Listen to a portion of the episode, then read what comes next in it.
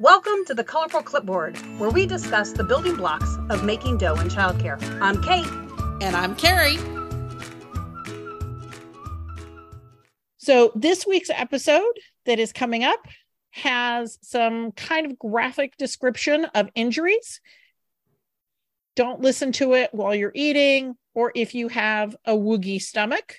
Um, it's important topic, but we wanted to let you know in case you're listening to this while having your morning breakfast tacos.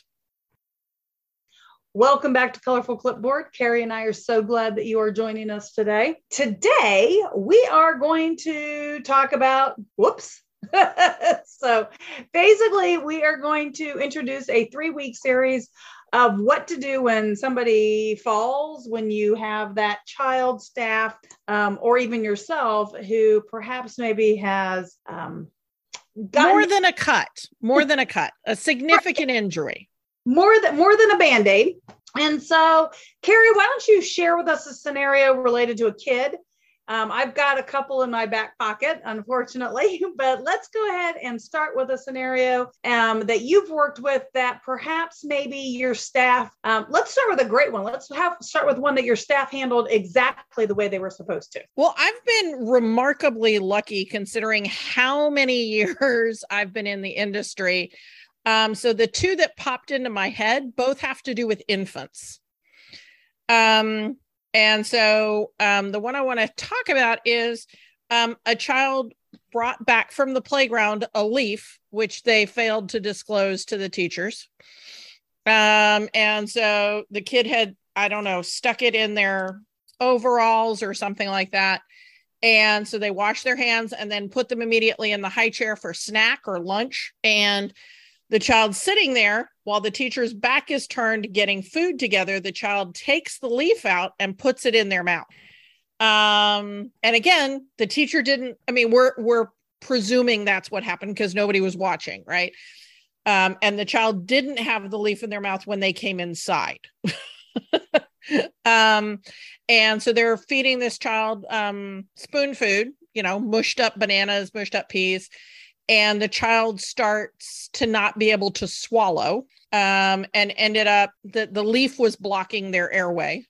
Um, and so when the teacher saw that the child wasn't swallowing um, and then the child then was like wait this child's not breathing. And then they took the child out of the high chair flipped him upside down did a nice little thump on the back leaf comes out that's how we know that that's what the problem was.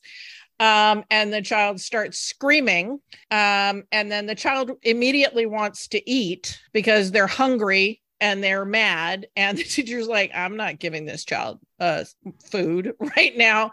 They need to be checked out by a doctor. So um, they went and gave the child a bottle figuring milk would be okay uh, to help the child calm down and get something in their tummy while they waited for the squad to come. Great, great. So I love that example, and I love how you shared what the teacher did. So, what are the other bits and pieces that were left after that? So, we got the squad came. What else kind of happened at the same time? Um, so the teacher went with the baby in the squad because that's what you do. Um, and this was way back in the dark ages when we didn't, everybody didn't have a cell phone. Um, so when they got to the hospital, the teacher called the school to say, uh, We've arrived. This is the hospital we are at. And, you know, we're good. This is the update. And then uh, parents were called, said, This is where the child is. Child was back at the center the next day. All right. And so, um, are there stipulations to letting regulatory agencies know? How does that work? Well, here in Texas, um, licensing would have to be notified within 48 hours of that happening. Okay. All right. Well, I think it's two business days, but I just put it in everybody's head as 48 hours because I've known centers to get cited because they're closed for you know, Memorial Day or whatever, and something happened on a Friday and they didn't notify within two days. Well, it's two business days, but some licensing reps get a little wound up. So I just tell everybody 48 hours. I think that's a great safety caution. So, um, I mean, two that I'm going to give. Okay, but I was going to say one of the the things that I know there's probably you know, a couple of people listening to this going, wait, why were the parents not called until the kid got to the emergency room? One, this was back in the days when not everybody had a, a cell phone, so you couldn't text. But I definitely wouldn't text your child's in an ambulance either.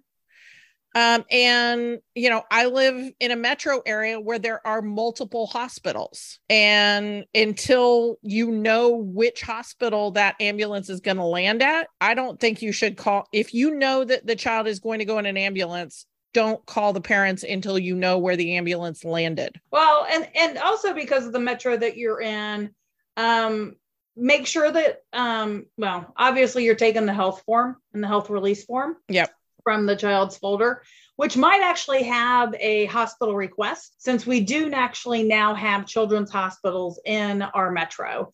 Uh, when we did not necessarily have specified children's hospitals, um, that may not have necessarily been an issue. And um, depending on when you're listening to this broadcast, um, at some point in time in the Austin metro, we will actually have two Dell Children's Hospitals, just we will have a north and a central. So we will need to make sure that people continue to really be communicative and include addresses or details because even telling well, that you're it, with Dell, Mm. especially right now, I automatically assume that's the children's hospital, but there is a Dell Seton campus downtown or not downtown, but north of downtown by the university that is a teaching hospital. And it still goes by, it goes by Dell. So Dell is no longer just the children's hospital.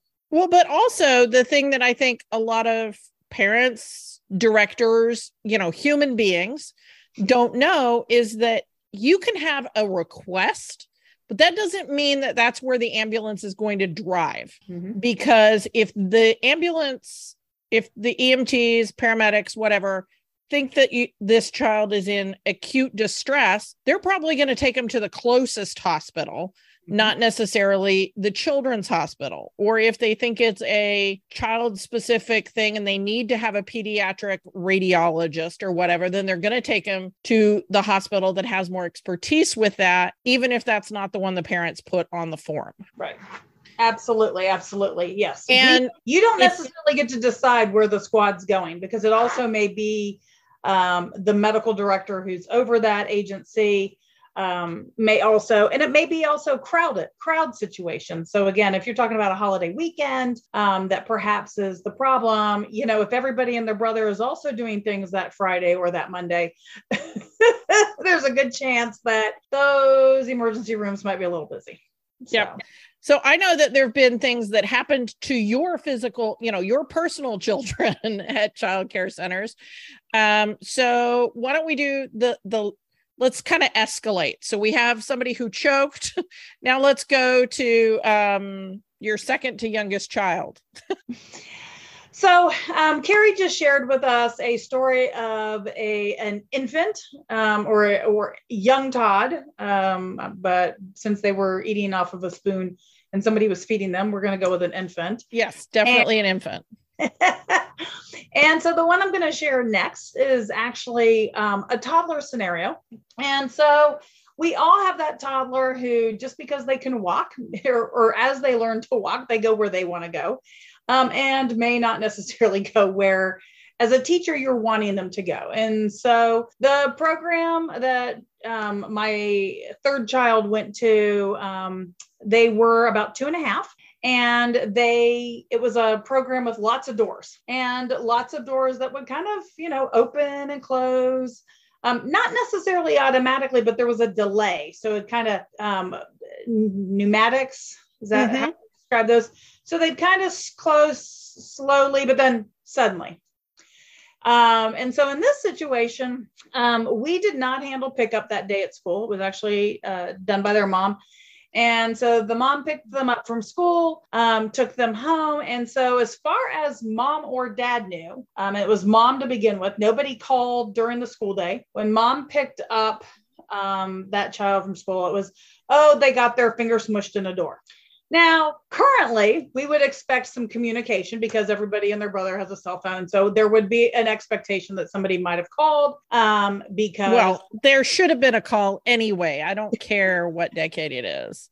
Well, especially because, again, um, you know, after 22 years, um, I, I, that child actually still very much remembers the situation and and and is very clear that it was on the way to recess before lunch. So it was early in the day. Now, at the time, we were told it happened right before the end of the day, which is why they didn't call mom because mom was already on her way. Again, it's hard to say now. it's been a little bit. Uh, so she got her fingers, um, they got their fingers caught in the door. Um, and when they came home, it had a simple band aid. So this doesn't really sound like something that should have been anything more than that until mom went to go take off the band aid. And not only did the child scream, um, just an awful scream, there was a big gush of blood, and it was obvious that the finger was not necessarily intact. So, those of you who are listening are probably going, Ew. So, maybe we should put a caveat on the beginning of this episode that says, Don't listen to if you're eating. Um, so, um, at this point in time, my husband was uh, a military medic, and so very familiar with emergency procedures. Um, met mom and child at the emergency room. Um, there was X-rays done. Um, and 11 stitches. So obviously, this was an injury that was above and beyond a band aid, regardless of what the program tried to do. so here's a situation where the program tried to make it a band aid. Um, we do know that that program got cited. That program did not do the reporting um, within 48 hours.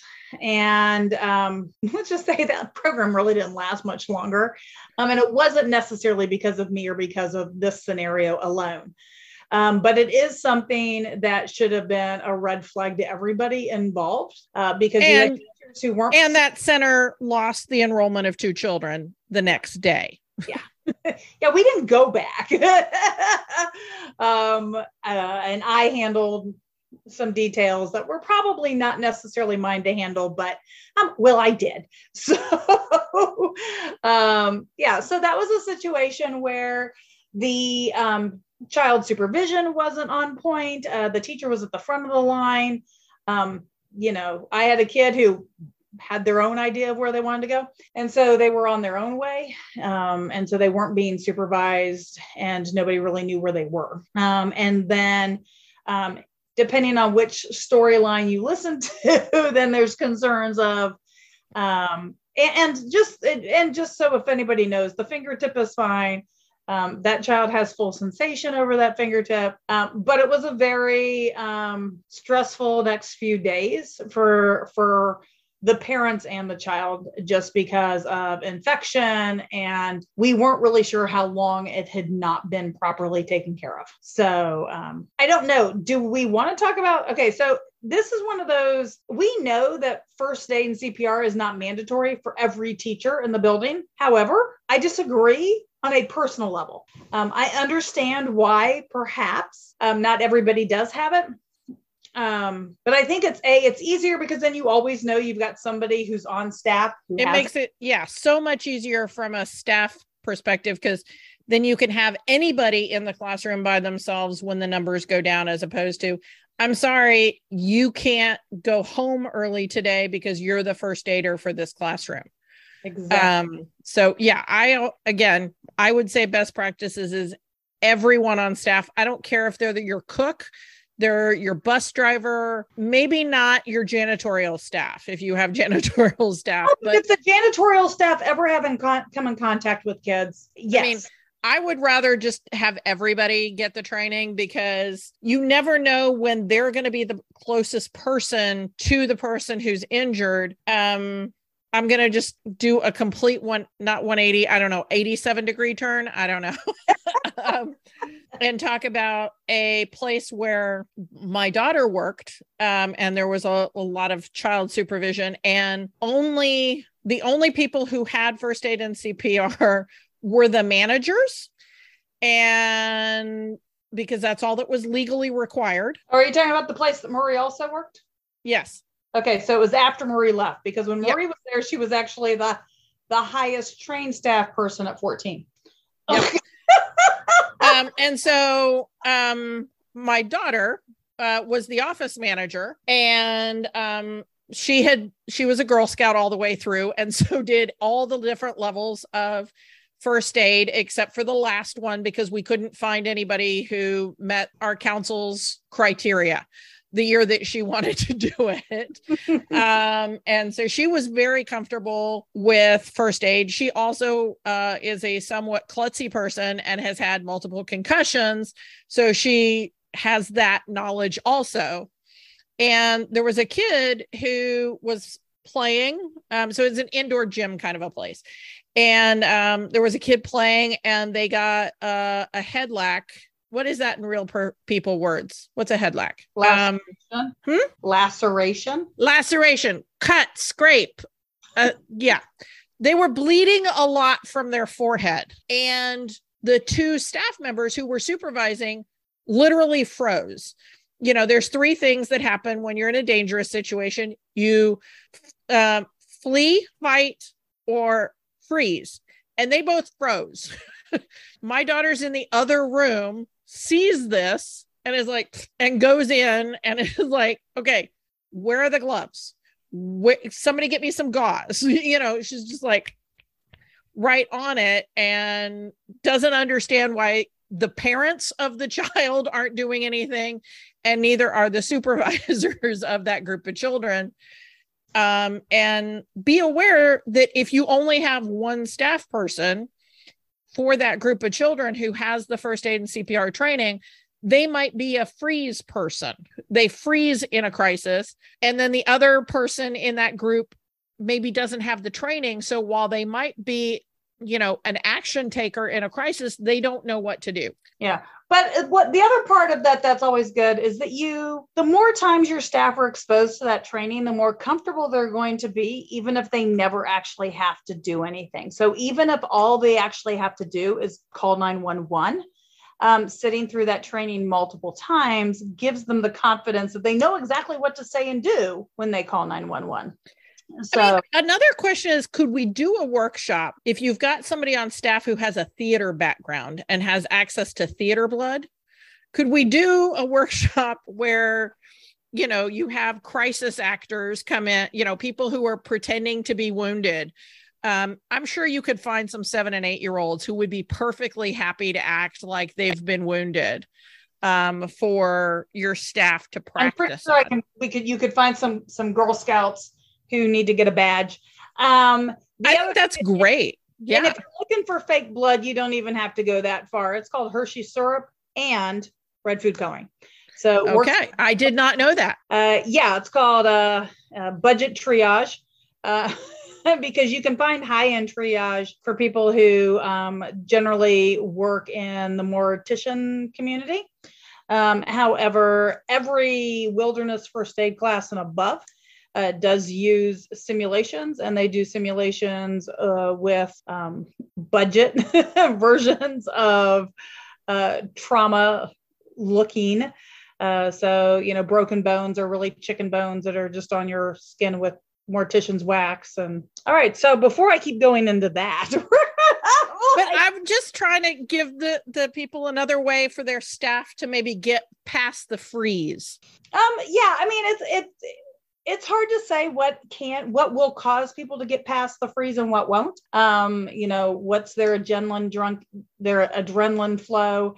Is it somebody they know? Is it somebody they don't know? Um, is it their own child? I mean everybody responds differently. I've never had a problem taking care of emergency first aid for my own kids or kids i know but i also know that that's not the same for everybody. Um, so our third and final maybe not final our third example that we're going to use um, is again, it's another situation and it was a fluke accident. So this is not something that was as a result of lack of supervision um, or sneaky behavior. Um, this was absolutely after school kids doing what after school kids do. Um, even young after schoolers. He was. Yep. Keep going. So I had to think how old he was. He was eight. So, um, and so he's just outside on the playground, right? He's just playing and um, you know they were pushing each other in one of the tire swings and pushing the tire swing around where he fell and landed on his shoulder and again sometimes that doesn't sound like a horrible component, except it, it landed on the shoulder at just the right angle that cracked the collarbone. So, um, although I wasn't there, I was also not a parent on any of the paperwork because he was visiting his dad. And so, this is a situation where uh, dad was called immediately. Dad knew exactly what hospital, but it happens to be a situation where another major metro, but they literally were two blocks from an emergency room of a hospital. That was where they were going to go. Like, yep. it's like, we're not going to take you anywhere else. That you're going over to Mount Carmel. So they did, they went, you know, he got his x-rays, he was in, he was out, he was back at camp. The he was back at his program the following day. Um, obviously doing some different activities. Um, and they did do a write up. Um, the biggest problem was a write up is that there was a lot of things that were just missing. So um, it wasn't that it was wrong, it just lacked a lot of information. So it was really hard for um, my husband's insurance, my first husband's insurance at the time, to pick up the expenses. Uh, because there was a lot of information that was missing. Um, so it was one of those situations where we ended up having to go back and forth with the program to get the complete documentation. And i really do think that the the staff were early college and i think they were just fearful for their job and they weren't properly trained in how to document. Um, they handled the situation correct as far as who to call when to call who to notify all of that bits and pieces. Our biggest problem was truly the documentation of the scenario. So you know we've now given you three stories you know so you know. We probably have some more. Oh yeah. We could come up with more. That's why i only came up with one because i knew we were going to do your two. So and in each of those there's some parts that went wrong. So you as a school leader um, use these as examples of things to not copy. Uh, I, I I don't know how what all should have been maybe changed in the infant one, other than you know have your infant staff look in babies' mouths before you know when they come in from a playground, just in case they have stuck a leaf in there because leaves are choking hazards. You won't choke to death. An adult wouldn't choke to death. An older kid wouldn't choke to death. But little babies and young toddlers don't have as much blood volume. So they, it's a problem. Anyway, and it's funny because when you were telling that story, I kept waiting for you to tell me it was a poison ivy leaf, and that what no, happened. It was an elm leaf. So when they did, so this is back when they taught us to swipe, mm-hmm. which no longer you're you're no longer supposed to swipe, but this was when you're supposed to swipe, and they couldn't get it because it's an elm leaf, and elm leaves are little. If it had been an oak leaf, this kid would have had a much less traumatic day. um, so, I mean, maybe don't plant elm leaf, uh, elm trees around your infant playground. I don't know. I don't because kids will find stuff to stick in their mouth. They could do the same thing with a piece of, piece of construction paper, right? I'm thinking all those little rocks that kids stick in different places. Well, that was another story I thought about. That was the other one that immediately popped in my head was the kid who put uh a bean in the nose and nobody knew that they'd put a bean in the nose until a little piece of green started showing at the nostril a couple days later because the bean was growing ah! um, that was that was fun uh, so that was another trip to a doctor's office um, but you know in each of the situations you've got different steps that needed to be followed when a child is bleeding profusely, wrapping a really tight band aid on it and then not telling anyone that it happened because you're like, I messed up. I wasn't supervising and I don't want to get in trouble. Well, that's obviously what that teacher did, right? They wrapped the band aid up really tight so as to restrict blood flow and then didn't tell anybody until the end of the day because they were afraid they were going to get in trouble. And then, in addition to that, the staff being afraid for their job, which you had in both of your situations. Um, and in addition to that, you had a director who, when notified that you guys took the child to med- seek medical care, didn't file the appropriate report with licensing. Yeah. Um, and in the other situation, you had people who weren't trained in how to do the paperwork. And again, were afraid of losing their job. So we need to help our staff understand that a child getting hurt is not going to mean your job unless you lie about it. and if you lie about it, I'm firing you. so I think one thing that's really great about all these scenarios that we can kind of use in kind of our wrap up is take these three scenarios to a staff meeting. Um, we have a lot of directors who call us who are often stuck on what to do um, or, you know, what kind of staff meeting or training should they be doing. And if you have not sat down with all of your staff to review how to document an injury and illness some sort of episode that's happened on a playground. This is a great time to use one of our examples. Um, even if you have examples at your program, I really discourage you from using your own program's examples because you don't want somebody to feel like they've been called out. You don't want somebody to feel like they know who you're talking about, who maybe didn't do something right. Um, or make up your own scenarios. Just make sure they don't match ones that have ever happened at your program. And um, it's a great opportunity to walk through. Um, I know that there are programs out there who their um, um, accident report forms are literally nothing but check marks and fill in the blanks and like no narrative. Um, I don't know how that works from an insurance standpoint. That probably wouldn't have necessarily helped us any, but at least it takes the staff to fill in all the blanks. They know that they aren't putting any emotion into what happened right? It's what time and it's who, what, where, when, why, and how. You know, it's what time, where, to whom, by whom, if there was a if there was another person involved, you know, um, just make sure that they actually really have a clue on what they're writing. If you need examples or ideas, reach out to us at uh, Kate and Carrie at Texas, Kate or Carrie. Yeah, those are two different emails. yeah, Kate at Texas Director or Carrie at Texas Director.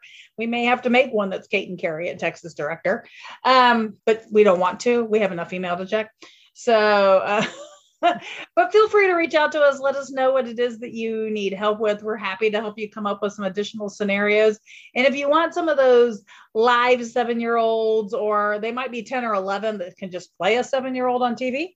Um, anyway, so let us know if there's anything we can do to help. Have a great week, and we'll see you later. Thank you for listening to Colorful Clipboards. Connect with us on social media at Colorful Clipboard or send us an email to hello at Colorful Clipboards. Send us your voicemail with your own questions and stories. If you want to keep learning with us, visit Texas Director, where we continue to have seminars, licensing, programs, and more. This show has been made by me, Carrie Casey, and Kate Young with assistance from Hallie Casey and Marie Young. If you learned something today, share the show.